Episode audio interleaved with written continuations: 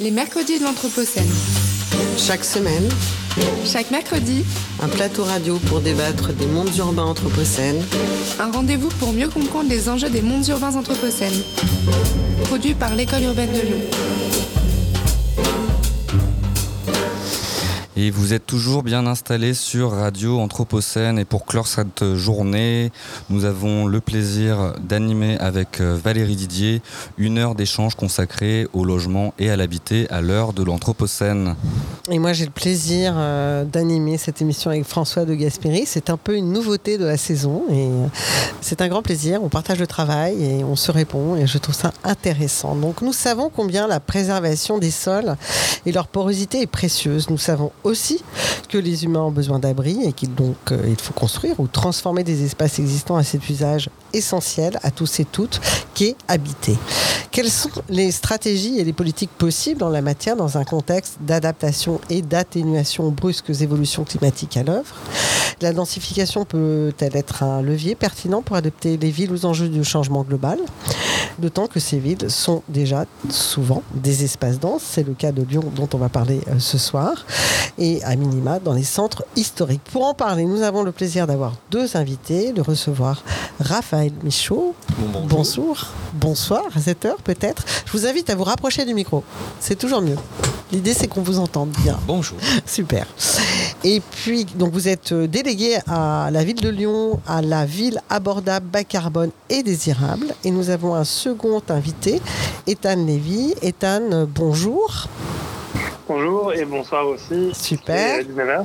Bien. Et vous êtes architecte et cofondateur de Roofscapes. François. Ah, Alors euh, merci pour euh, votre présence à tous les deux. Et en guise d'introduction, on- pour rendre cet échange un petit peu euh, personnel, on aimerait vous demander, Raphaël Michaud, euh, vous êtes ingénieur de formation, si je ne me trompe pas. Vous avez travaillé euh, au sein du cabinet de conseil Algoé, un cabinet historique de la place lyonnaise. Euh, Qu'est-ce qui vous a conduit à entrer en politique? C'est la première chose que j'ai faite quand je suis sorti de la maternité, quand je suis devenu papa. C'était vraiment de se dire qu'est-ce que je pouvais offrir comme avenir à, à mon fils. Et la première chose qui m'est venue à l'esprit, c'est de dire bah, je vais rentrer en politique dans le parti qui prendra le plus soin de mon fils, c'est les écologistes. Ah ben, c'est simple. Il a quel âge votre fils? Il a 14 ans. Ah ben voilà. Donc 14 ans d'engagement politique, c'est beau? C'est en tout cas un parcours euh, qui progressivement m'a ouvert les yeux de plus en plus sur euh, les inégalités qui étaient euh, ou non portées par les politiques et du coup en quoi est-ce que en tant qu'associatif, en tant que parent d'élèves et en tant qu'acteur de la cité, j'avais des plafonds de verre au-dessus de moi qui étaient des plafonds de verre politiques qu'il fallait au bout d'un moment faire, faire sauter. Et là, je vois que vous parlez d'association. Vous aviez un engagement associatif par ailleurs avant d'entrer en politique et donc d'être euh, papa. Alors j'ai toujours été intéressé par la ville, donc j'ai toujours été intéressé par l'espace public. Euh, j'ai eu la chance de créer un, collectif de composteurs de quartier où euh, on a monté un premier collectif justement et le premier composteur on a mis trois ans à obtenir le droit d'aller sur l'espace public et puis le deuxième on a mis deux ans, le troisième on a mis un an et au final on avait 14 composteurs quand j'ai laissé ma place pour rentrer en politique et prendre la place à la mairie. Et alors, Ethan Lévy, euh, vous de votre côté, euh, on, va, on va reparcourir peut-être brièvement votre, euh, votre curriculum. Vous avez été diplômé du MIT et vous êtes cofondateur en 2020 de Roofscapes avec Olivier Faber et Tim Cousin. Alors, qu'est-ce qui vous a poussé à, monter cette start-up, sachant que vous êtes spécialiste de l'architecture et de l'i- l'immobilier? Qu'est-ce qui vous a convaincu de l'intérêt de, monter cette, cette start-up? Oui, c'est euh, quelque chose, une histoire euh, à laquelle on- de laquelle on aime bien parler, euh, puisque c'est un peu ce qui euh, cadre euh, aujourd'hui notre notre quotidien, notre travail sur Roofscapes.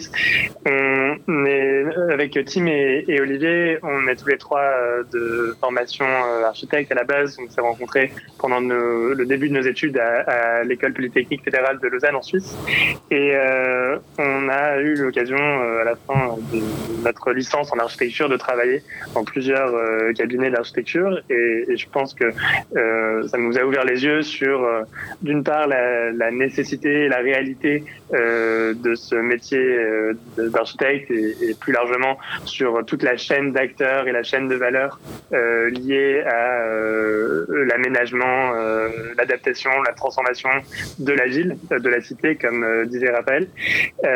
Et à côté de ça, on s'est aussi rendu compte finalement du rôle classique de l'architecte qui est peut-être un peu un peu réducteur à nos yeux, un peu un peu réduit à des tâches qui, qui nous intéressaient pas toujours et qui nous ce, rôle d'architecte nous apparaissait assez souvent un peu en, bout de, au bout de la chaîne de, décision, au bout de la, chaîne des acteurs. Donc je pense qu'il y a plein d'exceptions et plein d'architectes qui font un, travail remarquable contre ce, statu quo, mais que malgré tout, on, ressentait euh, qu'il y avait une certaine inertie qui risquait de nous pousser euh, dans une position pas très, euh, pas très intéressante, pas très stimulante dans un, premier temps.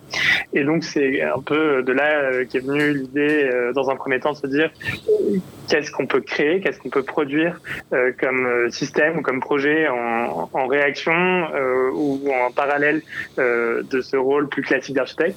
c'est là qu'on a commencé à s'intéresser à la question d'une part aux questions d'adaptation des villes, de, vagues de chaleur, d'îlots de chaleur urbains, et également aux questions du manque d'espace extérieur en ville. C'était un peu avant le, Covid et ça a évidemment euh, pris beaucoup d'ampleur ce sujet euh, par la suite. Euh, mais mais aujourd'hui, enfin, en regardant depuis trois ans le travail qu'on a fait sur sur Roofscapes, je crois que c'est vraiment la, thématique de l'infrastructure accessible qui nous tient à cœur avec avec Roofscapes. Comment est-ce qu'on peut ouvrir de nouveaux espaces, de nouveaux territoires dans les villes qui sont déjà là, mais qui sont pas encore aménagés, adaptés euh, ni pour des humains ni pour d'autres euh, espèces. Et euh, c'est ce qu'on essaye aujourd'hui tous les jours de développer. Good. Avant qu'on entre peut-être dans les solutions que vous développez euh, tous les deux, dans, là où vous êtes, hein, bien sûr, j'aimerais qu'on revienne sur cette idée de la densité, hein, qu'on qu qu prenne un petit moment euh, pour décortiquer ce, ce, ce terme et ce qu'il recouvre, euh, parce qu'il est souvent mal entendu. Alors, je dirais que la, la première définition un peu basique, c'est la somme des habitants et, et, des emplois par unité de surface. Alors ça, c'est pas très glamour hein, de le dire euh, comme ça. Euh, voilà. Et donc pour euh, si, je, parle de ce critère-là, euh, Paris, on est à peu près à 21 000 habitants au kilomètre carré, ce qui en fait la huitième capitale mondiale hein, de ce point de vue-là. La première étant en termes de densité Manille. Lyon est à 11 000 à peu près. Euh, la moitié. Ouais, la moitié. Euh, ce qui en fait, euh, je crois, la quatrième ville française, sachant qu'après Paris, il y a Boulogne, Montreuil, et ensuite Lyon, et ensuite Villeurbanne. Donc là, pour le coup, on pourrait parler de la métropole de Lyon. On est donc sur une ville française extrêmement dense au regard des chiffres en France. Donc j'aimerais qu'on s'attarde un peu là-dessus, sur euh, qu'est-ce que c'est la densité? Peut-être Raphaël Michaud.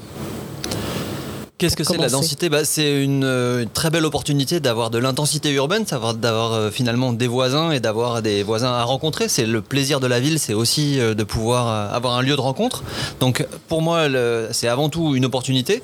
Et après, il faut la composer, l'organiser de manière à ce que ça reste un plaisir. Et notamment, la densité, elle repose sur le fait que pour aller vers les autres, il faut avoir un espace d'intimité. Et donc il faut que l'ensemble des éléments, et notamment l'unité de base, le, le, le logement, soit vraiment un cocon, un endroit où on puisse se replier sur soi, avoir un espace de tranquillité et un espace de bien-être avec notamment des enjeux de silence, des enjeux de lumière, des enjeux de contact à la nature qui permettent derrière de pouvoir se tourner vers les autres et de pouvoir aller euh, profiter des, bienfaits de la ville.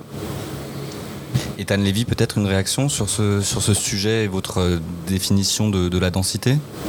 Oui, je, suis, euh, je partage tout à fait euh, ce que ce que dit Raphaël. Peut-être que ce que je rajouterais, c'est euh, que cette question de densité, euh, il faut aussi la considérer euh, en lien avec euh, l'intensité de, de la densité ou de la non-densité. que on va en fait parler dans des villes comme comme Paris ou Lyon de, de, densité assez importante, comme comme vous l'avez dit, mais qui sont pas non plus toujours constitués par des immeubles de, de 20 étages euh, et euh, à côté de ça euh, des grands espaces ouverts où, on n'a plus rien. En tout cas, quand on regarde le centre de ces deux de ces deux métropoles, je pense que c'est très important d'avoir cette, cette idée qui dépasse tout simplement l'échelle de la parcelle ou l'échelle de, l'îlot, d'avoir une, continuité euh, d'intensité et un travail sur, sur l'intensité, sur les espaces euh, fermés avec des, habitants, sur les espaces ouverts euh, avec des, des, espaces publics euh, qui accueillent euh, chacun et chacune, euh, et de pas avoir peut-être, ou en tout cas de, de, bien considérer quand il y a des grandes ruptures sur cette intensité de, de, densité. Et alors justement, on le sait, la densité, elle emprunte différentes formes urbaines. En fait, c'est assez contre-intuitif, mais par exemple, un grand ensemble, une grande tour, euh, n'est pas forcément plus dense qu'un petit quartier euh, de, euh, de maisonnettes. et en fait, on, à ce titre, quelle serait votre, votre densité idéale l'un et l'autre et quelle forme urbaine pourrait-elle revêtir? Quelles sont aujourd'hui les formes urbaines pour, pour produire de la densité qui sont intéressantes et opportunes au regard de la transition écologique? Pour le coup, à Lyon, le, sujet qui nous porte le plus, c'est le sujet de la cité-jardin. Mais parce que notamment, on a beaucoup d'exemples à travers le travail de Tony Garnier et le patrimoine pu, dont on a pu hériter, avec cette logique de coexistence entre des bâtiments de plusieurs étages, 4, 5, 6 étages parfois, et puis face à ça, euh, une densité végétale immédiate et intuitive. Enfin, ce, ce plaisir d'avoir le contact à la nature immédiat par la fenêtre, ouvrir la fenêtre, entendre les oiseaux, euh, se dire que, et dans le même temps être en ville, c'est clairement une densité de de référence. Et après, c'est une forme urbaine du coup qu'on réinterprète en fonction des lieux où on est, en fonction du dégagement qu'on a réellement. Et du coup, derrière, il y a quelques garde-fous. Quand on dit euh, on fait de la densité, bah, il faut garder le contact avec la terre. Donc à un moment ou à un autre, quand on va dans la densité, il faut avoir en face de ça de la pleine terre, de la nature, euh, des, strates végétales et puis de la biodiversité. Il faut avoir un contact à la lumière qui soit évident, avec des, politesses euh, vis-à-vis de, l'ombre portée et du coup derrière du, du soleil qu'on peut avoir, même le 21 décembre, même au moment où le soleil est le plus bas sur l'horizon, bah, ma promesse, moi, c'est de dire il y a deux heures de soleil pour tous les logements à Lyon. Et c'est un engagement qui permet derrière d'avoir quelques garde-fous. Et le dernier, c'est évidemment la qualité aussi de l'air qu'on respire. À un moment ou à un autre, la densité ne marche que si on a justement un, air sain euh, et, peu de, bruit euh, associé à son habitat.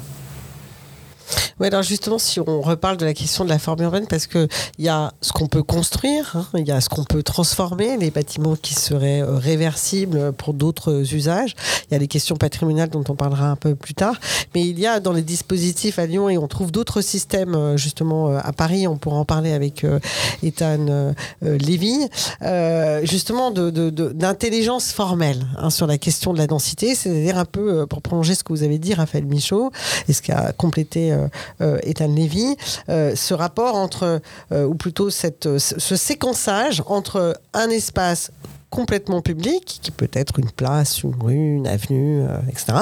Et puis, euh, et puis tous ces espaces interstitiels qui vous amènent à justement ce qui est privé, ce qui est intime, ce dont vous parliez, donc le logement. Et donc il y, a plein de dispositifs. Euh, le plan Haussmann apporte tout un séquençage, par exemple, de l'avenue à la ruelle, en passant par la cour, etc. Et à Lyon, on connaît des choses comme ça. Je pense par exemple au plan Morand avec des cœurs d'îlots qui sont très importants. Je pense aux dispositifs que sont les travaux boule, par exemple, sur les pentes de la Croix-Rousse, mais pas que d'ailleurs, ce n'est pas que à la Croix-Rousse. Euh, voilà, et qui peu à peu, avec le temps, c'est des choses qui ont été, on voit bien la confrontation entre le droit privé et, le droit public, la puissance publique et les propriétaires privés qui ont eu des exigences qui parfois ont été, euh, euh, comment dire, satisfaites de, de, de justement de privatiser, enfin, en, fait, ces espaces interstitiels finalement très confortables hein, qui pouvaient profiter à beaucoup plus de gens qu'aux seuls propriétaires.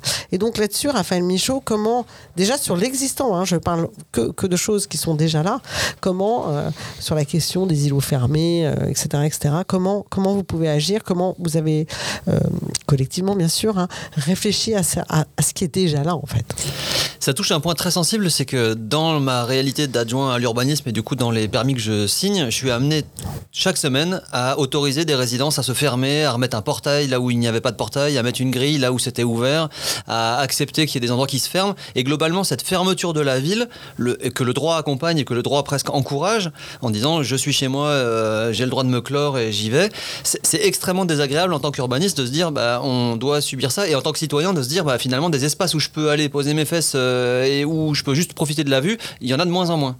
Après, ça correspond à une réalité pour l'instant, à une phase où la ville a une certaine hostilité. Depuis euh, le confinement et le déconfinement, on voit qu'on a des problèmes euh, de, de qui sont euh, de la psychiatrie, relevant de la psychiatrie, avec des problèmes d'espace public qui sont relativement désagréables. C'est aussi notre promesse d'avoir cet espace public qui redevient agréable avec plus de nature, plus d'espace. Il y, a énormément de liens qui se tissent autour de ça, mais il y a effectivement une ville qui a des interstices, qui a des lieux qui sont hybrides entre l'espace public et l'intimité.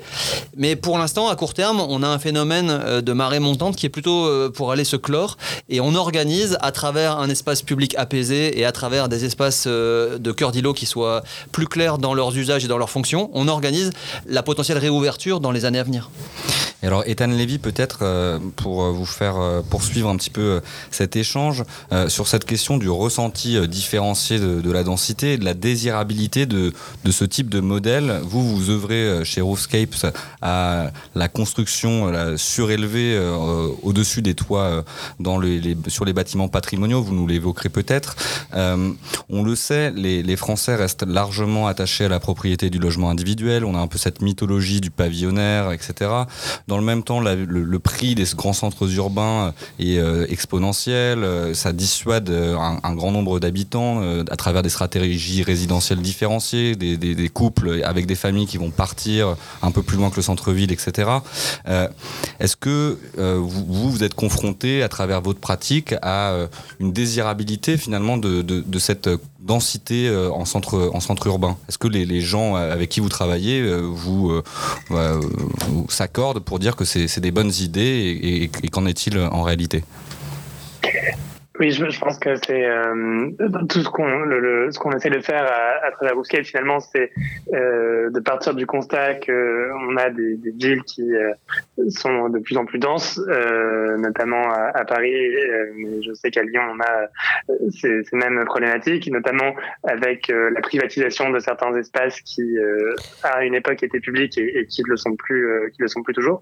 Et on, notre notre pari, notre formule, c'est de dire comment est-ce qu'on peut euh, rendre à nouveau désirables euh, ces villes, ces centres-villes qui se sont énormément euh, densifiés, qui continuent de le faire, qui tout à l'heure Raphaël parlait de, de ce rapport que vous avez à, Lyon avec la cité jardin, avec la nature d'une certaine manière, même s'il faut toujours, je pense, définir ce que ce qu'on entend par par nature, mais pour pour nous à Paris, je crois qu'il y a cette et, je pense que c'est pas très différent à Lyon, on a cette échelle euh, des arbres en, ville qui, euh, d'une certaine manière, est assez euh, proche de, de l'échelle des, des, immeubles. Et, et, je crois que c'est un peu voilà la limite maximale désirable et que quand on va beaucoup plus haut ça, beaucoup plus dense que, que ces limites de 6, 7, 8 étages, on devient un peu un peu déraciné, un peu hors sol. Et nous, justement, ce qu'on essaye de faire avec Roofcase, donc c'est de,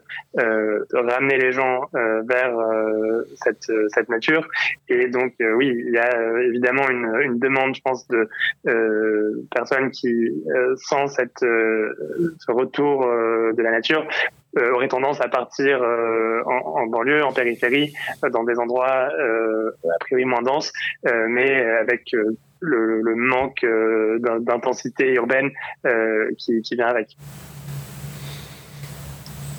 Peut-être vous voulez réagir, Raphaël Michon, là je vous vois dodoliner. Oui, mais sur cette question de la hauteur, c'est très important de savoir euh, quelle est la, hauteur maximale qu'on peut s'autoriser. Euh, on a évidemment le sujet de la constructibilité. Enfin, finalement, qu'est-ce qui, quels sont dans les modes constructifs avec des matériaux naturels, quelles sont les limites euh, structurelles, quelles sont les limites autorisées par les pompiers, par la réglementation ou tout simplement par la qualité intrinsèque du, du matériau. Ça, ça définit aussi une limite. Après, ce qui est sûr, c'est que en ville, quand on est aussi bien desservi, quand on est dans des endroits très intenses où on a à proximité directement, euh, à un quart d'heure de chez soi, à la fois un travail, euh, une école, une crèche, euh, une piscine, enfin, on a envie aussi de profiter un peu d'une certaine hauteur. Et j'allais dire ma grande fierté, puisque maintenant j'arrive de mon côté à mi-mandat, de se dire en deux ans et demi, qu'est-ce qui s'est passé? Bah, J'ai autorisé 500 000 mètres carrés de surface de plancher de logement Et dans le même temps, chacun de ces logements a permis de retrouver une part de pleine terre à travers la reconquête des parkings, à travers la reconquête des friches. On a retrouvé 3 hectares, euh, quasiment 3 hectares de, de, pleine terre. Et cette victoire-là, elle permet aussi de la densité, puisque finalement, elle permet ces arbres-là qui iront jusqu'au cinquième étage. Et puis, elle permettra à un, second, une seconde échelle de bâtiment en général qui est légèrement en retrait, qui est un peu comme ça se fait à New York, euh, régulièrement un peu euh, implanté différemment, sur des gens qui, de toute façon, en étant au-delà du cinquième étage, se sentiront un peu moins en ville, seront un peu moins euh, tributaires du bruit de la rue, un peu moins tributaires et un peu moins solidaires de ce qui se passe au rez-de-chaussée, mais qui, au quotidien, participeront à l'animation urbaine et éviteront quelque part de l'étalement urbain. Donc cette limite, moi je l'entends bien de dire les arbres et les, et les arbres qui en général plafonnent au cinquième niveau euh, pourrait être une limite. Pour moi, la vraie limite, c'est une limite plutôt constructive. Et j'avoue qu'à Lyon, nous, on s'est fixé un plafond qui est plus haut, qui est plutôt du côté de 50 mètres, qui est une limite au-delà duquel on parle d'un immeuble de grande hauteur et qui euh, régule, euh, en tout cas, notre plafond personnel. Oui, juste une précision. Donc, en gros, on compte 3 mètres pour un étage. Hein, en gros, hein, c'est ça, si on ne veut pas être trop bas de plafond en, tout genre. Et donc, 50 mètres, ça correspond 15 étages. C'est ça. 15 étages. Et le Vélum lyonnais moyen, je reprends mon histoire de plan Moran, rive gauche, etc. C'est R plus 5. Donc, euh, on est plutôt à 15-20 étages, puisqu'on a des hauteurs sous plafond plutôt euh, plus élevées. Là, la ville lyonnaise est classiquement plutôt autour de 28 mètres. Euh, c'est des choses qui sont assez régulières et qui permettent d'avoir cette densité importante. Après, avec une histoire qui a eu euh, des émergences euh, depuis toujours, qui ont permis d'avoir régulièrement 10, 12, 14 étages. Pour le coup, on a des exemples dans Lyon.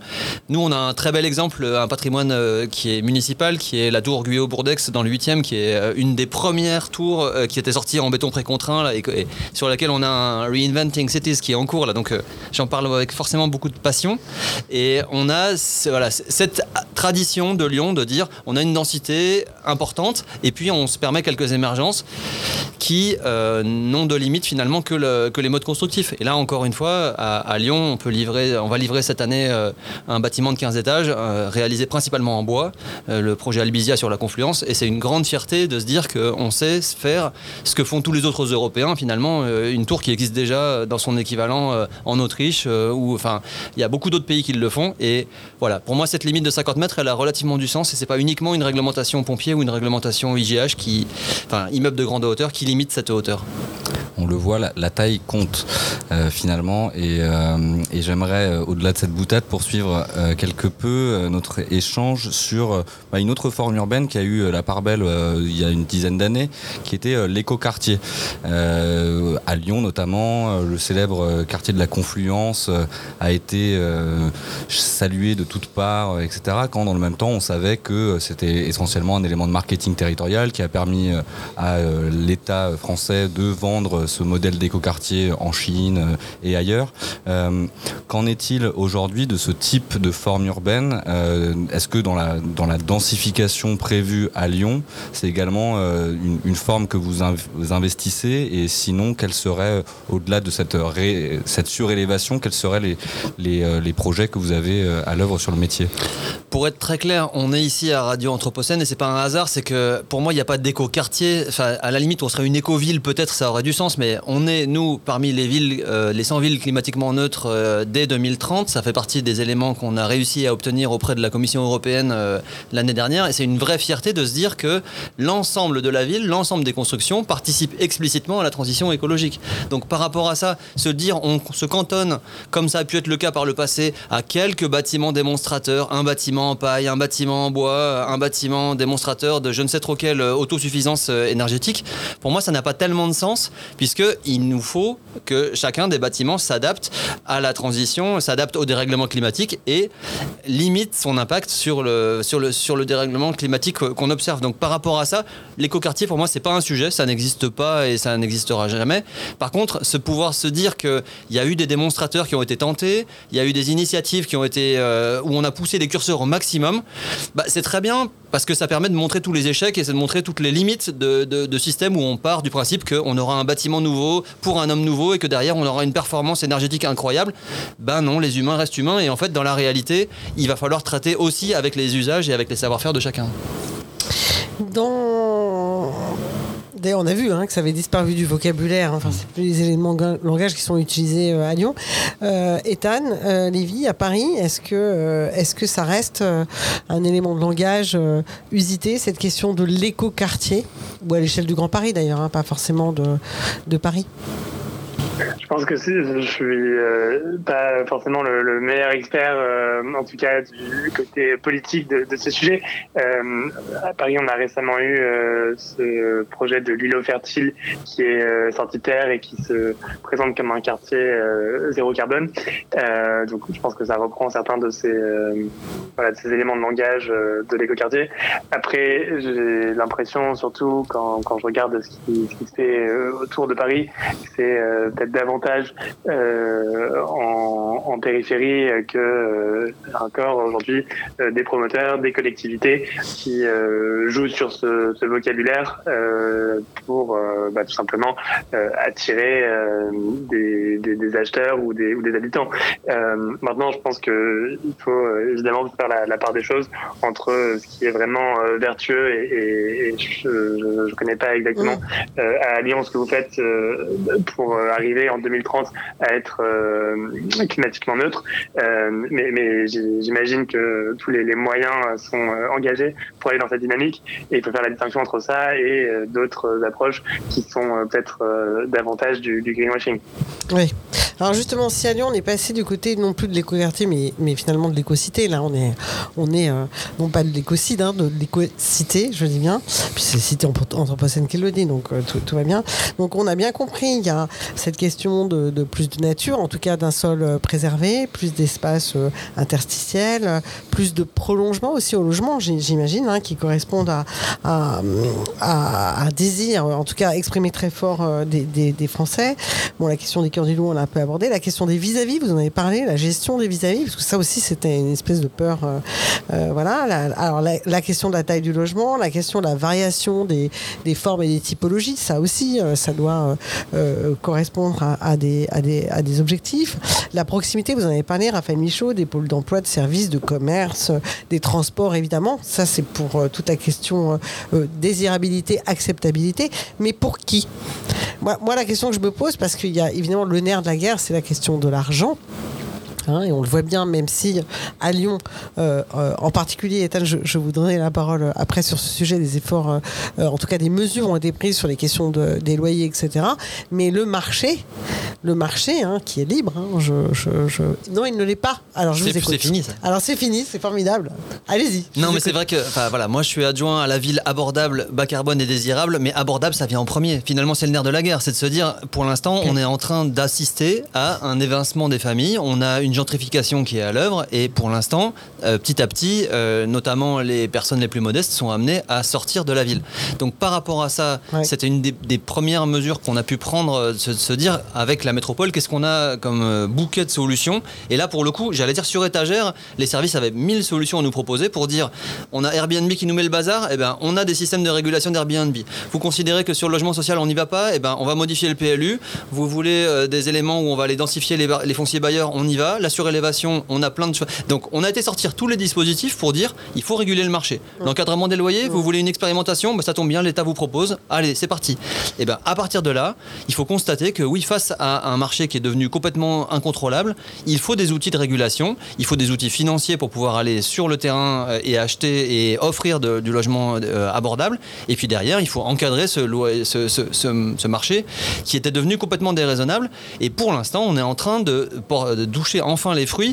Pour le coup, on se le prend de manière un peu brutale parce qu'il y a cette grande crise de l'immobilier qui fait que les prix baissent et que pour une partie des acteurs, bah, c'est des mauvaises nouvelles et pour, notamment pour les promoteurs, ça compromet beaucoup de modèles économiques et de modèles. Mais, les pour le taux coup, c'est une d'intérêt bonne nouvelle. montent. Les taux d'intérêt montent. Pour l'instant, en fait, il ne faut pas raisonner uniquement prix de l'immobilier. Ce qu'il faut se dire, c'est quel est le pouvoir euh, de, de- de- de vivre, quel est le pouvoir d'habiter de l'ensemble euh, des, des- des- des Lyonnais. Pour l'instant, on avait une décorrélation totale en 20 ans euh, de l'augmentation faible des revenus avec l'augmentation magistrale euh, des loyers et euh, de l'immobilier, là, on a enfin l'opportunité d'avoir une correction de marché qui va permettre enfin d'avoir un certain ajustement entre ce que gagnent vraiment les gens et ce que derrière ils peuvent mettre dans un logement.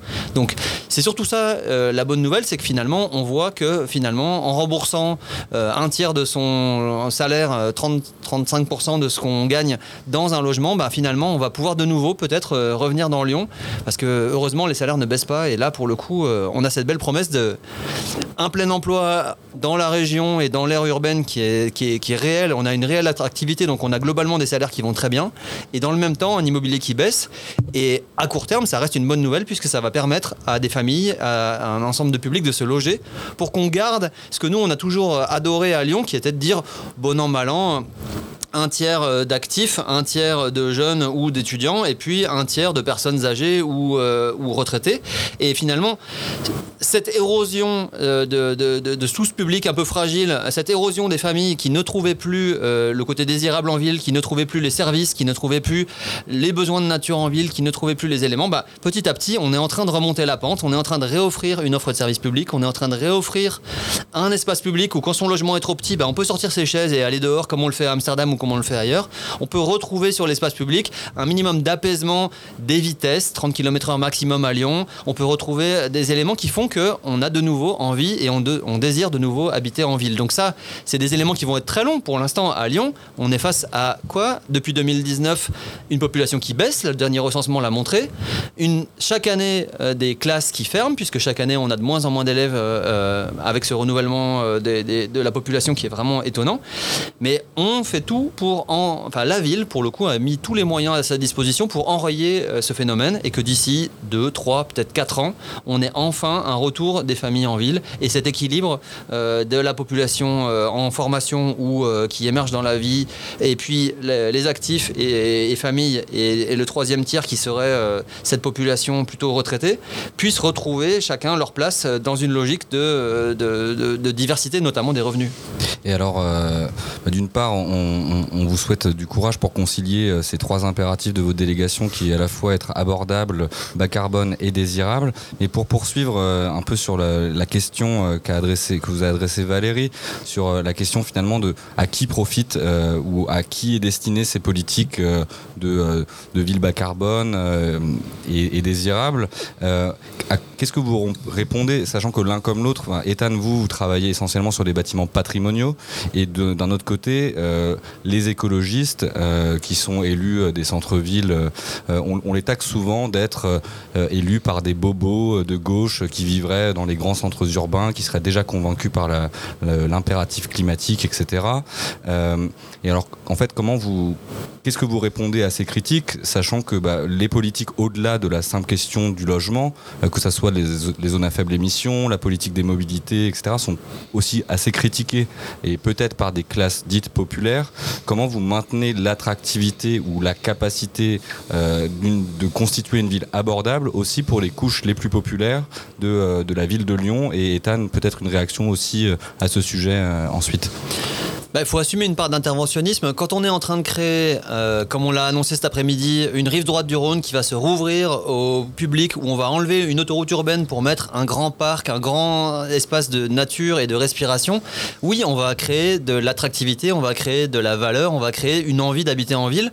Bah, dans le même temps, ça suppose d'avoir pas mal d'interventionnisme pour acheter des immeubles, pour les transformer en logements sociaux, pour aller construire des logements sociaux, pour aller surélever des, endroits pour y placer des publics un peu fragiles. Donc effectivement, ça suppose un budget, euh, mais pour le coup, on a mis les moyens. La métropole a mis les moyens. Ma collègue Sofia Popov, qui travaille sur le logement, elle a un, portefeuille important et un budget important qu'elle peut mobiliser pour arriver à garder euh, une part de, chaque revenu et une part de chaque euh, diversité dans les parcours de vie. Et, c'est vraiment important de savoir que recréer de la désirabilité en ville, ça suppose en parallèle de savoir ménager de la ville abordable. Donc effectivement, cet équilibre ville abordable, bas carbone et désirable, c'est un triptyque qui au quotidien, sur chaque permis de construire, nécessite pas mal d'engagement pour arriver à, tenir la qualité. alors Ethan Lévy, euh, question un peu provoque, est-ce que Roofscape c'est euh, une démarche pour les bobos parisiens ou comment vous faites pour, euh, pour adresser également ces enjeux pour des populations dites vulnérables et précaires? Oui, je, pense que ce que disait Raphaël Michaud sur euh, l'équilibre à, avoir entre désirabilité et euh, abordabilité, euh, c'est également la, clé de notre, de, notre projet. Et en tout cas autour de, ce, dilemme a priori difficile à, concilier que, tout se passe. parce que d'une part, la question, voilà, comme vous en avez parlé, François et, Valérie, des, des, financements qui payent finalement pour toutes ces adaptations, toutes euh, ces nouvelles euh, euh, constructions ou rénovations. et je pense qu'évidemment, les pouvoirs publics ont un, rôle à jouer là-dedans, mais que ça doit aussi passer à un moment par les, les, le secteur privé, que ce soit les copropriétés ou, les foncières et, les promoteurs. donc y a, voilà, je pense dans un premier temps cette question du, financement qui doit être qui doit être partagée et également, euh, pour répondre à votre question, François, sur euh, qui est finalement euh, l'utilisateur et le, public du, travail de, de je crois que là aussi, on a besoin d'avoir une, une, d'avoir d'une part des populations peut-être plus aisées qui vont pouvoir absorber, prendre en charge une grande partie de, ces adaptations, et en même temps, on peut pas se permettre de seulement euh, euh, de, gentrifier euh, des, villes et des toits euh, et de pas ouvrir à, tous les habitants d'une ville ces, ces, nouveaux espaces. Donc je crois que là aussi il y a un, un rôle assez important à jouer sur la, la régulation de la part des, des pouvoirs publics et, peut-être pour compléter ce que disait Raphaël, moi ce qui me paraît important et ce qui me frappe euh, en, en, travaillant sur sur Ghostcase, c'est euh, un certain manque euh, de, de coordination euh, des différents systèmes euh, administratifs, des différents systèmes politiques entre les communes, les métropoles, les régions et, et, et l'État. je pense que voilà, il y a plein de, de bonnes raisons qui expliquent, notamment de, de raisons d'opposition politique, qui expliquent ces, ce, manque de, de coordination sur certains projets, et notamment sur le financement euh, de, de, ces projets. Mais pour moi, c'est vraiment l'une des clés pour qu'on puisse euh, avancer sur euh, ces sujets de, de rénovation urbaine, d'adaptation des villes au, au, dérèglement climatique, qu'il y ait une meilleure synchronisation de, de, tous les acteurs. Et je, je sais que c'est un peu bateau de dire ça. Non, c'est pas bateau. En fait, la question que je me pose, c'est cette synchronisation que vous appelez, qui paraît évidemment tout à fait efficace et, et, et, et désirable pour le coup. Euh, j'aime bien qu'on parle de, des désirs quand on parle de densité. Je trouve ça, tout à fait étonnant et, euh, vachement bien. Euh, c'est que pour qu'il y ait cette concorde entre les différentes échelles, il faut qu'il y ait concorde politique, c'est-à-dire au sens de l'objectif. C'est-à-dire peut-être pas la manière dont on doit cheminer, parce qu'encore une fois, si on connaissait absolument toutes les solutions, ce serait compliqué. Mais au moins qu'il y ait cette échelle-là. Raphaël Méchaud, vous, j'imagine, ville de Lyon, métropole de Lyon, vous êtes en phase sur les objectifs. Euh, donc euh, là-dessus, je pense que ça avance. Alors après, il y a la région. Je, ne sais pas quelles sont ses compétences en matière, euh, en tout cas à l'intérieur du territoire de la ville et de la métropole. Et puis il y a l'État. et là, c'est plus compliqué. Oui, c'est sûr que le millefeuille territorial fait beaucoup de mal là pour le coup à l'efficacité des politiques publiques et à l'efficacité face au dérèglement climatique. Finalement, on a euh, cet élément qui nous tombe dessus, euh, qui n'est pas ni de gauche ni de droite ni écologiste. C'est juste factuellement, nous avons ce dérèglement à traiter. Donc, il faut atténuer les effets, il faut éviter de l'encourager. Et par rapport à ça, bah, nous, on est frappé de plein fouet euh, sur le fait que on a besoin d'ingénieurs qui redécouvrent les usages de la terre, qui redécouvrent la capacité à dimensionner une charpente en bois, euh, même sur 15 étages. Et par rapport à ça, bah, la région a juste décidé de fermer les budgets de formation sur euh, tous ces éléments, euh, sur la structure et sur la construction. Donc par rapport à ça, effectivement, on est complètement désarmé.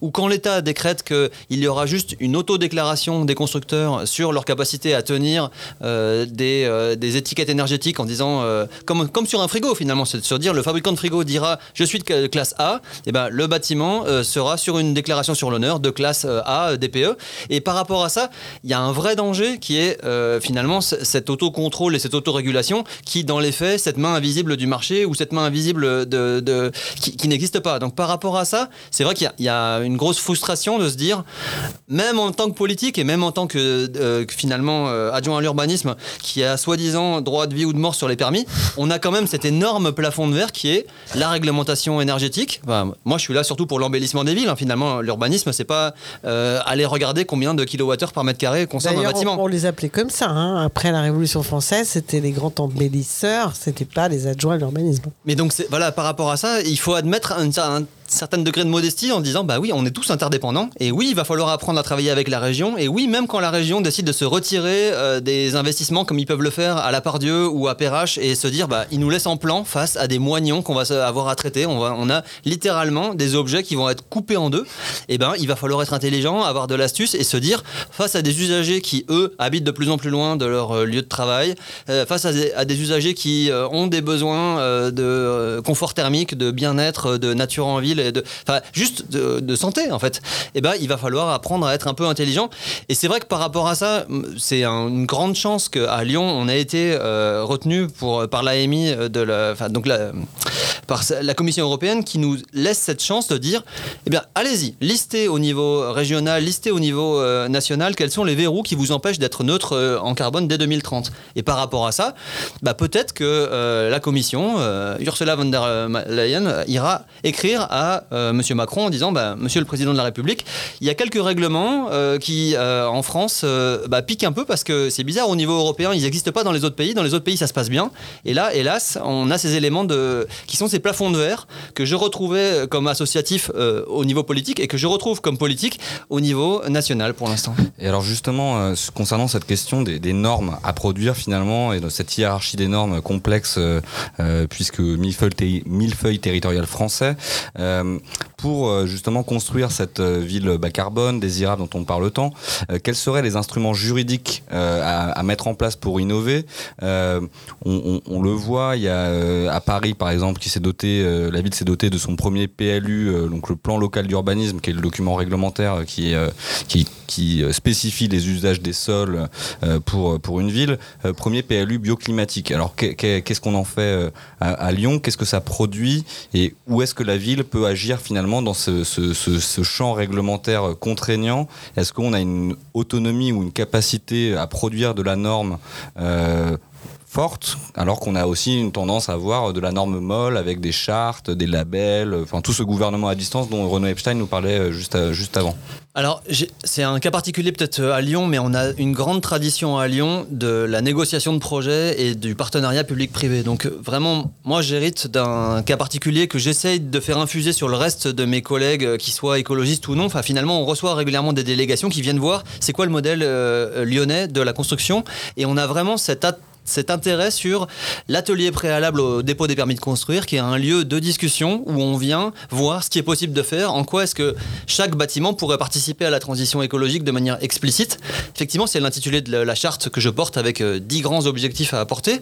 Et cette euh, capacité des acteurs à proposer des solutions, ben moi derrière, je sais les traduire avec les services euh, en, en, outils. Et heureusement, le Code de l'urbanisme recèle de mille dérogations et de mille exceptions qui me permettent de mobiliser euh, des, permis de déroger, enfin finalement des permis d'expérimenter, des permis euh, qui derrière vont sortir à la confluence le premier bâtiment de France qui n'aura pas une continuité de ventilation en permanence. Donc par rapport à ça, oui, on a le PLU, oui, on est aligné avec la métropole, donc par rapport à ça, on peut se permettre de se dire, si vous construisez en bois, si vos étages sont un peu plus épais, ben, on vous laissera monter un peu plus haut, et ça c'est déjà une bonne nouvelle. Mais en plus de ça, on a une capacité d'expérimenter, de, de dire, si vous êtes juste à côté d'un mode de transport, euh, on pourra vous exonérer de faire des sous-sols, vous exonérer de faire des parkings. Et ça, ça, facilite directement les modèles économiques, ça trouve directement des solutions. Et on a derrière une réponse aux besoins de logement des Lyonnais. Donc par rapport à ça, heureusement, le droit de l'urbanisme, c'est une jolie boîte à outils et il y a plein de solutions. C'est bien, la boîte à outils, c'est toujours bien. Mais euh, il y a le marteau, tout ça. Il y a pas la aussi, je crois. Je, crois me souvenir dans la boîte à outils. Euh, euh Ethan Lévy, euh, justement, dans, les, dans les difficultés que vous évoquiez, justement, dans les. Dans les, dans les voilà. Est-ce que, justement, ce PLU climatique à Paris vous aide? Oui, alors c'était euh, complètement d'actualité ce sujet de PLU euh, bioclimatique qui a été voté euh, avant-hier à, Paris et qui auquel on a un petit peu contribué sur la question de la végétalisation des toits. je pense que c'est quelque chose, c'est un document qui va dans le, le bon sens, mais qui, comme tous les, toutes les normes, va être amené à, à, être testé, à se confronter à la réalité. Je pense que ça révélera des contradictions sur, d'une part, des objectifs de d'identification de, de végétalisation de la ville de pleine terre, d'autre part des, euh, objectifs de densification, d'augmenter euh, la quantité de, de logements sociaux. Donc voilà, je pense que c'est euh, un, un, document qui, qui, appelle à être testé et qui va devoir euh, être éprouvé par plusieurs expérimentations. Et à Paris aussi, on a des, des expérimentations. Un, un autre, un autre document qui a été réalisé très récemment, qui a été présenté hier au Conseil de Paris et auquel Roofscape a également contribué, c'est une mission d'information et d'évaluation qui s'appelle Paris à 50 degrés, qui a été portée par deux euh, conseillers de Paris. C'est quel bonheur c'est vrai que c'est vendeur. Là, vous nous faites Je sais pas qui, quel est le communicant qui a, qui a, qui a imaginé ça. Hein. Paris à 50 degrés. Euh. C'est la préparation. Waouh. C'est une très bonne nouvelle. Excusez-moi, je vous ai interrompu. Les, les, détails. Je ne vous souhaite pas d'avoir besoin de faire ça à Lyon. J'espère qu'il n'y aura jamais besoin de faire un Lyon à, à 60 degrés euh, ou, ou, ce genre d'anticipation, mais voilà, encore plus, encore plus euh, dans le, exact en tout cas. Euh, non, je, je, crois que ce qui a été assez intéressant avec ce, voilà, avec ce titre, avec cette euh, manière très parlante de, de concrétiser euh, un, un, problème qui risque de nous arriver, qui va manifestement nous arriver à un moment, et, et c'est, je pense, assez intéressant qu'on en parle sur Radio Anthropocène. ce qui a bien marché par opposition au PLU, qui évidemment euh, comme c'est un document euh, très important et qui est appelé à durer dans le temps et du coup traduit des, oppositions politiques, euh, je crois que la, chance qu'on a aujourd'hui, je parlais tout à l'heure de, la coordination des, acteurs publics, mais la, chance qu'on a et la malchance qu'on a en même temps avec le dérèglement climatique, c'est que c'est de plus en plus difficile de pas reconnaître que ça existe, de pas être d'accord avec la, réalité qui est face à nous parce que les, les faits euh, s'accumulent les uns après les autres.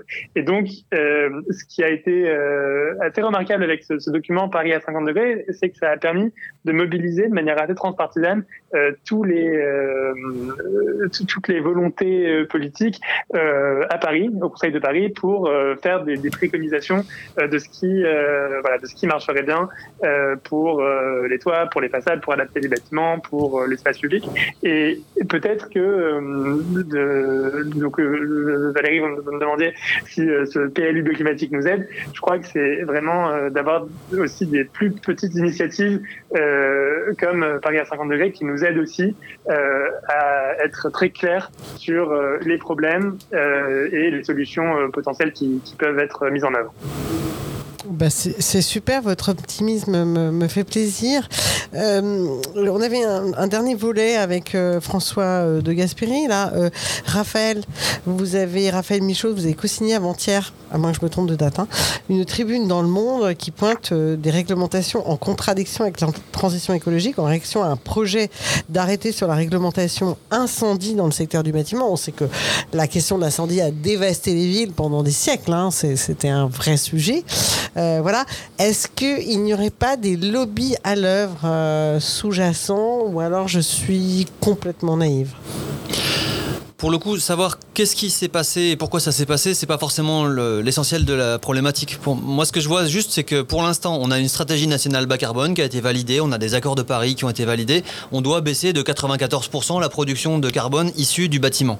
Donc ça passe en partie par de l'amélioration thermique, mais ça passe surtout par des solutions où quand on va aller construire, il va falloir faire des puits de carbone. Donc par rapport à cette construction du 21e siècle, il va falloir trouver des solutions. Et c'est vrai qu'on a des, des solutions naturelles qui sont celles des matériaux naturels qui sont euh, la, terre, euh, la pierre, le bois, la paille, le chanvre. Et tous ces éléments-là, ils ont des contraintes qui sont effectivement que dans l'imaginaire collectif, euh, on a tous lu les trois petits cochons et on a tous une vision de ah bah la paille ça brûle et ah bah le bois ça tient pas. Et par rapport à ça, c'est important de dépasser cet imaginaire, enfin finalement de lui remplacer un autre imaginaire qui est la réalité aussi concrète de que le bois ne brûle pas tant que ça et qu'il y a des conditions dans lesquelles on peut euh, monter en hauteur, dans lesquelles on peut construire sans mettre en danger les usagers. Donc pour ça, encore une fois, je suis très heureux de savoir qu'on est en Europe et qu'en Europe, on a des bâtiments en bois qui se construisent depuis des années et que euh, régulièrement, on peut aller euh, au Fort Arlberg en Autriche, on peut aller euh, se promener même à Copenhague. Enfin, je veux dire, des gens qui font des bâtiments en bois et des pompiers qui savent protéger des bâtiments en bois, il y en a partout. Donc, savoir que en France, on a quelques atermoiements, on se pose des questions en disant, ah bah finalement, nous qui avons une expertise et une tradition du béton, voilà, pendant 40 ans, on a eu une parenthèse carbonée qui était une parenthèse du béton. Bah, il faut savoir euh, fermer cette parenthèse. Et maintenant, on a des solutions qui sont sous nos yeux. Donc, euh, moi, j'ai une main tendue clairement vers les pompiers en disant euh, venez avec nous, on va faire ce que font les Grenoblois, de dire chiche, on met feu à un bâtiment, on regarde pendant combien de temps un bâtiment avec un étage en bois met à, se consumer réellement. Et par rapport à ça, moi, j'ai cette vraie aspiration de dire il y a une stratégie nationale bas carbone, il y a des solutions. Ne mettons pas les outils de, la protection des biens et les outils de sécurité. Venir entraver euh, cette émergence et cet essor de, des solutions naturelles qui sont euh, notre survie à tous. Et alors, on a, on a évoqué abondamment cette question de, bah, de, la, de la ville bas carbone, de la ville en transition, de l'éco-ville, de l'éco-cité, etc. Toutefois, on, le voit à l'heure de l'Anthropocène, du changement global, il, conviendrait peut-être de, dissocier ou de dépasser la question du logement pour euh, penser la question de l'habiter, euh, penser le logement au-delà du simple espace résidentiel. Et on a aussi évoqué la désirabilité de cette ville plus compacte, plus dense, etc. Elle se heurte à, elle se heurte à des contraintes culturelles qu'on a un peu évoquées. Euh, mais j'aimerais aussi revenir sur des contraintes réglementaires et sur là un, enjeu un peu saillant et, et qui crispe, j'imagine, euh, quelques personnes. Euh, Valérie l'évoquait en début d'interview sur euh, cette question des copropriétés privées et sur l'enjeu, par exemple, d'ouvrir ces espaces pour en faire des, finalement des espaces interstitiels qui soient traversants et et qui soient accessibles à une majorité de la population et pas uniquement pour potentiellement les seuls copropriétaires. Comment concrètement, euh, pour produire de la désirabilité aussi, le Covid l'a montré, euh, la ville isole, anonymise, elle est, plus simplement ce lieu de, l'anonymat, mais elle est presque le lieu de l'anomie. Alors comment, en tant que puissance publique, en tant que mairie, euh, on réussit à, construire et à constituer des espaces communs euh, en dépassant le mythe, euh, enfin le, point nodal qui est cette question de la propriété privée euh, dans des copros privés qui seraient, qui sont quand même assez nombreuses en, ville. On boucle avec la fossile, pas loin. On vous écoute. Raphaël Michaud pour le coup, il y a deux réponses qui sont très complémentaires. C'est se dire, sur l'espace public dont on est responsable, il y a un enjeu de retrouver du confort, du bien-être et une envie de pratiquer l'espace public. À Lyon, on a cet, espoir un peu fou euh, de se dire, c'est une ville des enfants et à Lyon, chiche, on pourra avoir des enfants qui vont à l'école sans être accompagnés par leurs parents. Et comme on peut le voir en Suisse, finalement, cette logique de dire, bah, on a effectivement un nouveau modèle de vie, on a une régulation sociale à faire pour que, oui, on puisse laisser ses enfants aller à l'école sans avoir la boule au ventre en se disant, ils vont se faire écraser, ils vont se faire enlever, ils vont se faire. Enfin, finalement, c'est la réalité de ce qu'on vit en tant que parent. Enfin, pour le coup, euh, euh, c'est la réalité. Donc, il faut offrir une ville qui soit plus apaisée et par rapport à ça, des espaces euh, publics qui soient désirables. Donc, ça, c'est notre travail.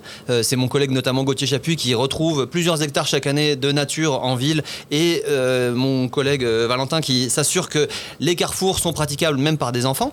Et après, il y a cette question de l'intime et cette question de l'espace privatif où là, il faut qu'on donne envie. Aussi aux personnes qui habitent dans un même immeuble de se parler et d'avoir des lieux qui soient autre chose que des AG de copro où on parle d'argent. Donc par rapport à ça, bah, on a nos collègues de la métropole qui ont mis en place des aides pour aller arracher du bitume et pour aller retrouver des espaces de nature, pour aller retrouver des composts de quartier, pour aller euh, des composts de, copropriété. Enfin finalement, il n'y a rien de plus naturel que d'aller mettre ses épluchures dans un compost. Il n'y a rien de plus naturel que d'aller gratter la terre pour aller trouver trois fraises chaque année.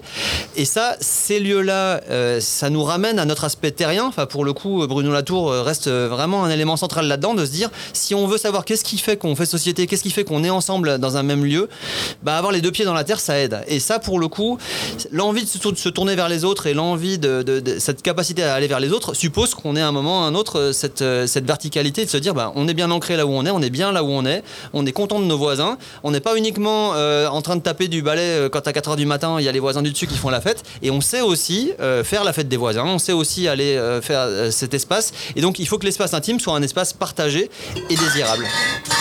Oui, alors, bon, effectivement, il y a toutes ces questions interstitielles dont on parlait. Puis Lyon et Paris, euh, n'en parlons pas évidemment, sont de très belles villes avec des quais. Enfin bon, il y a quand même des atouts, des, collines. Enfin, c'est quand même des villes assez, assez sublimes en réalité, qui ont un beau potentiel, comme on, dit. J'avais une question subsidiaire pour revenir à la question de l'architecture, l'architecture bois, parce que j'affectionne particulièrement cette question-là, et je me tourne vers euh, Ethan Levy, qui, alors que vous étiez euh, au MIT étudiant, vous avez mené un travail qui s'appelle Still Standing, qui est une recherche sur la rénovation de logements soviétiques grâce à la préfabrication de bois en bois. Et j'aimerais que vous nous en parliez parce que je, voilà, je sens parce que je. Que la faucille. Bah, parce que la faucille, c'est un peu le, mantra de la, de la journée, c'est complètement euh, pas prévu. Et euh, je, dis ça pourquoi? Parce que euh, je rappelle quand même, je fais un tout petit pas dans l'histoire, c'est que l'histoire soviétique du logement d'après-guerre rejoint beaucoup l'histoire de la reconstruction française. Hein. Il y avait des, des, vraies passerelles finalement entre la reconstruction, donc le programme à l'époque, je rappelle, c'était le général de Gaulle hein, qui était au pouvoir, et, et, sous le régime soviétique c'était notre ami euh, Joseph euh, Staline, enfin ami étant évidemment une blague de fin de journée. Donc je voudrais que vous me parliez de ça parce que l'idée de connecter ce pays qui utilise très peu finalement l'architecture bois. Hein, vous parliez tout à l'heure des exemples du nord de l'Europe, euh, Raphaël Michaud, mais ce n'est pas le cas de la Russie aujourd'hui. Mais pourtant, vous avez travaillé sur ce sujet, Ethan Lévy, et ça m'intéresse que vous nous disiez deux mots. Mais alors, donc tout à coup, on, part très loin de. je sais, je sais, mais j'ai besoin de. Lyon et, à Paris, mais c'est effectivement euh, pour la petite histoire comme ça qu'on s'est rencontrés, Valérie, autour de ce, de ce projet. Euh, et euh, donc avec Roofscapes, comme vous l'avez compris, on travaille sur l'adaptation des, des, toits en, pente des, des centres denses, historiques, patrimoniaux, tous les adjectifs que, que vous voulez, parce qu'on avait l'impression que c'était un peu, avec mes associés, un, un angle mort des questions d'adaptation euh, des, villes, euh, ou en tout cas des, centres-villes euh, de, Paris, de Lyon et d'autres métropoles européennes. mais à la base, beaucoup plus largement, ce qui nous intéresse, c'est effectivement cette question de l'adaptation des bâtiments en général. Et je pense que en France, pour ceux qui nous, écoutent et qui connaissent le travail des architectes Lacaton et Vassal, a été est toujours très inspirant pour, pour beaucoup de monde. Ouais, j'imagine que vous citez la tour Bois au Prêtre à Paris avec donc cette euh, épaisseur supplémentaire qui a été trouvée euh, à ce, cette tour. C'est une tour, hein, euh, hein c'est ça, de, de logement. C'est Porte Pouchet, je crois. On est dans ce secteur-là et, qui a permis, en épaississant cette tour, de, d'augmenter, d'augmenter la surface des logements par des par des loggias. Et tout ça a été fait avec un chantier avec les habitants sur place. Exactement, et, je crois que ça, ça recoupe euh, certaines choses qu'on disait juste avant sur euh, le besoin de créer de nouveaux imaginaires, de créer de, ou de ramener de la désirabilité si on veut euh, pouvoir intervenir, pouvoir changer sur l'espace privé ou sur l'espace des copropriétés. Je pense que voilà, c'est question de, de, valeur ajoutée. Qu'est-ce qu'on qu'est-ce offre qui n'était pas là, que ce soit de la place, une certaine idée de la beauté et, et d'autres choses. je crois que c'est vraiment la clé pour pour euh, aussi euh, mobiliser les habitants et euh, le secteur privé sur ces questions d'adaptation. Pour juste pour vous dire en deux mots, pour vous parler de ce projet Still Standing qui était en fait à la base une étude sur la démolition et euh, l'adaptation des euh, bâtiments qui ont été construits sous Khrouchtchev euh, à travers l'URSS. C'est un, projet donc de, qu'on, qu'on a, on a travaillé au MIT avec mon collègue Ben Hoy et qui en fait était parti du constat que l'URSS pendant la période sous laquelle ce, ce, pays a existé a euh, lancé le programme euh, le plus important euh, de construction de logements sociaux euh, dans l'histoire du monde. Puis, peut-être quand la Chine dépassera un moment, mais il n'y a pas vraiment eu d'équivalent. Et ce qui est très intéressant, c'est qu'on a une réplicabilité des mêmes typologies de bâtiments avec les mêmes plans à des endroits qui sont extrêmement éloignés de plusieurs milliers de kilomètres les uns des autres. Et on observe donc des, des bâtiments identiques ont été euh, au fil du temps, euh, notamment quand l'URSS a éclaté et euh, qu'il y a eu plusieurs pays autonomes qui, se sont constitués, on a eu des, des, conditions locales très très différentes, notamment à des endroits en, en zone rurale qui sont dépeuplés et d'autres dans la périphérie de Moscou, notamment qui se sont tout de suite qui ont cherché à se densifier et qui aujourd'hui confrontent ces bâtiments en béton des années 60-70 euh, qui sont pas forcément euh, les, plus charmants mais qui euh, le sont quand même pour la végétation qui les, entoure euh, depuis le temps. en tout cas, ces bâtiments sont aujourd'hui questionnés et menacés de, démolition dans certains cas. donc le, but de, cette, de ce projet de recherche qui a duré deux ans et qui a impliqué plusieurs moments de recherche sur le terrain avec tous les acteurs en lien avec ces bâtiments, c'était de se dire est-ce qu'on peut passer euh, d'un système de préfabrication en béton qui a euh, donné euh, le jour à ces bâtiments à un système de préfabrication en bois, comme on voit dans, dans, plusieurs pays, notamment en, Autriche, comme le disait Raphaël tout à l'heure, pour voilà changer ce, paradigme du matériau, aller vers quelque chose de, plus plus vertueux, de, plus vers un matériau un matériau biosourcé comme le bois, et du coup ne pas avoir forcément cette enfin éviter cette destruction euh, euh, d'immeubles euh, pour aller vers de l'adaptation. On, on, va être obligé de s'arrêter, même si c'est absolument passionnant et je pense que c'était intéressant de boucler avec ça parce qu'en fait il s'agit de ça partout sur la planète en réalité. Hein. Peut-être François, un mot de conclusion. Oui, alors merci pour ce teasing, Ethan. On aura l'occasion peut-être chacun de, de, de, creuser plus en détail ce, ce beau projet. J'aurais aimé vous poser une, une, ultime question en deux mots, même si l'ingénieur du son me fait des gros yeux. Euh, qu'est-ce qu'on peut vous, qu'est-ce que vous désirez l'un l'autre, euh, puisqu'on parlait beaucoup de désirabilité. Euh, en, un mot ou deux mots, qu'est-ce que, qu'est-ce qu'on peut vous souhaiter pour mener à bien cette, cette ville désirable, abordable et bas carbone. À bas carbone. Raphaël Michaud. Là, pour le coup, c'est de l'envie. Pour le coup, c'est de l'envie citoyenne. Là, pour le coup, le, le défi, il reste d'aller vers des imaginaires qui soient désirables et qui permettent cette ville abordable, bas carbone et, et désirable. Super. Ethan Lévy et pour moi, c'est tout à fait aligné avec cette euh, question d'imaginaire qu'il faut euh, développer et mobiliser. Et je crois que pour le faire, il faut euh, passer par un certain nombre d'expérimentations, de projets qu'on arrive à imaginer, mais aussi à, à, mettre en place et à construire avec le soutien des acteurs publics et privés qui font la cité finalement. Ok. Eh bien, un grand merci, merci. à tous les merci deux. À tous les deux. Euh, C'était un plaisir d'animer cet à échange. À tous les trois en fait, hein, parce oui. qu'on l'a pas dit, mais il y a une, un personnage caché hein, sur le plateau. Absolument euh, silencieux et expert. On vous remercie également. Un grand merci pour euh, l'organisation de cette journée, à la technique euh, Thomas Balestrieri et Radio Bellevue Web, à l'ensemble des équipes qui ont participé à la programmation, à la ville de Lyon qui nous soutient euh, financièrement. Et puis on vous retrouve la semaine prochaine sur Radio Anthropocène. Et oui, à la semaine prochaine. Les mercredis de l'Anthropocène. Chaque semaine, chaque mercredi, un plateau radio pour débattre des mondes urbains anthropocènes. Un rendez-vous pour mieux comprendre les enjeux des mondes urbains anthropocènes. Produit par l'École urbaine de Lyon.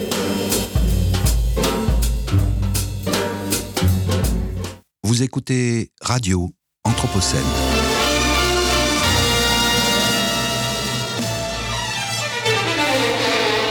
Une programmation de Radio Anthropocène avec Radio Bellevue Web et l'École urbaine de Lyon.